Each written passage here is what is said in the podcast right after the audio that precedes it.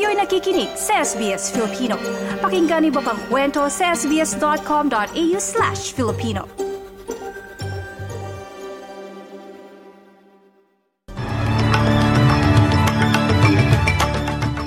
Sa detalye ng mga balita ngayong lunes, ikaapat ng Marso taong 2024.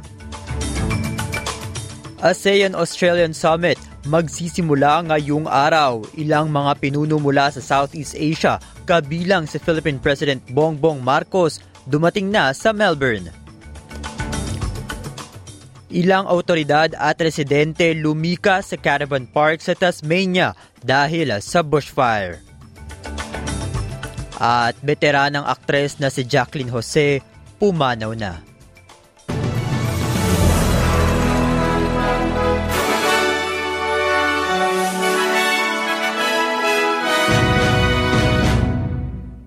Para sa mga detalye, magsisimula ngayong araw, ikaapat ng Marso, ang 50th ASEAN-Australia Summit na gaganapin sa Melbourne.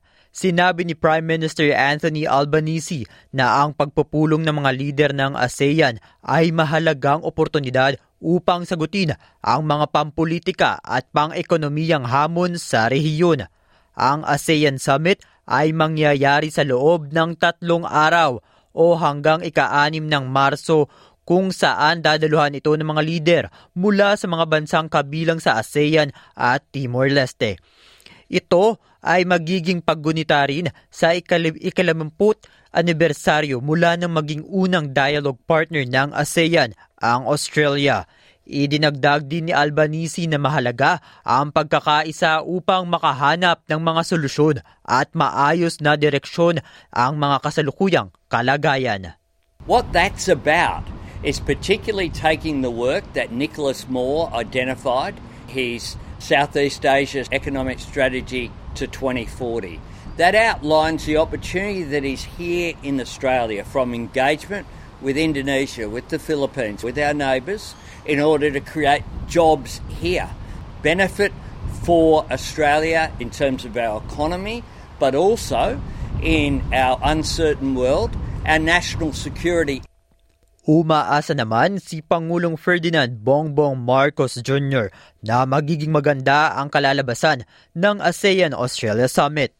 The summit will be an opportunity for the Philippines to thank Australia, ASEAN's oldest dialogue partner, for its unwavering support for the rule of law, for the 1982 UNCLOS and the 2016 Arbitral Award.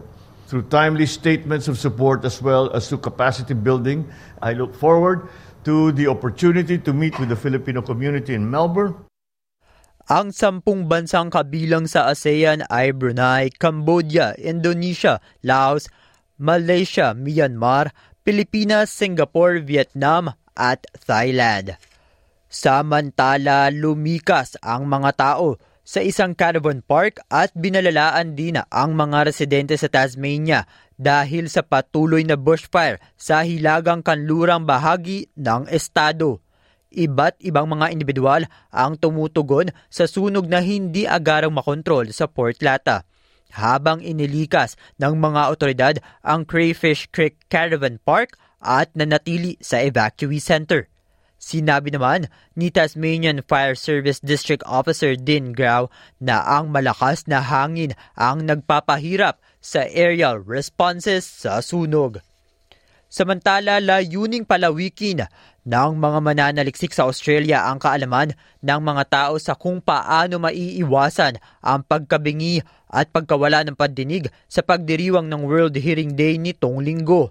Base sa pag-aaral ng mga eksperto, mayroong 1.5 bilyong tao sa buong mundo ang may posibilidad na mawala ng pagdinig sa gitna ng pagtaas ng inaasahang haba ng buhay at mas malaking pagka-expose sa ingay. Ang mga senyalis ng maagang pagkawala ng pagdinig ay nagpapakita sa iba't ibang anyo na inilarawan bilang isang panloob na tunog ng pag-ugong sa tenga.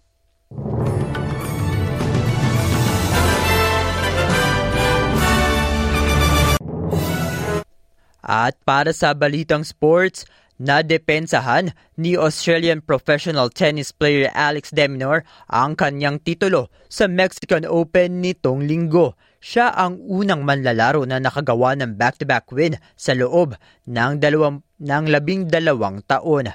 Kasunod ng kanyang pagtungtong sa top 10 sa simula ng taon, tinalo ni Deminor si Casper Ruud sa score na 6-4, 6-4. Ito ang ikawalong ATP Singles Trophy ng top-ranked Australian tennis player. Balita naman po tayo sa Pilipinas, malungkot na balita, pumanaw ang award-winning actress na si Jacqueline Jose nitong linggo, ikatatlo ng Marso. Mula sa ulat ng ABS-CBN News, kinumpirma ito ni Philippine Senator Jinggoy Estrada, isang kaibigan at katrabaho ni Jose. Si Jacqueline Jose na ang tunay na pangalan ay Mary Jane Gok ay namatay sa kanyang tahanan sa Quezon City. Batay sa mga unang impormasyon na nakuha ng ABS-CBN News, hindi sumasagot si Jose sa mga mensahe at tawag mula sa kanyang mga kamag-anak na naging dahilan para tignan ang kanyang sitwasyon. Namataan ngang walang buhay sa kanyang tahanan ang aktres kasalukuyang bahagi ng FPJ's Batang Quiapo, si Jose. Hinihiling naman ng kanyang management na bigyan ng oras at respeto ang pamilyang naiwan ni Jacqueline Jose.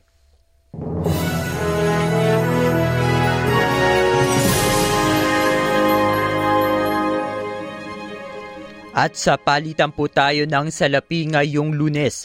Ayon sa Reserve Bank of Australia, ang isang Australian dollar ay katumbas ng 65 US cents mula sa Bangko Sentral ng Pilipinas.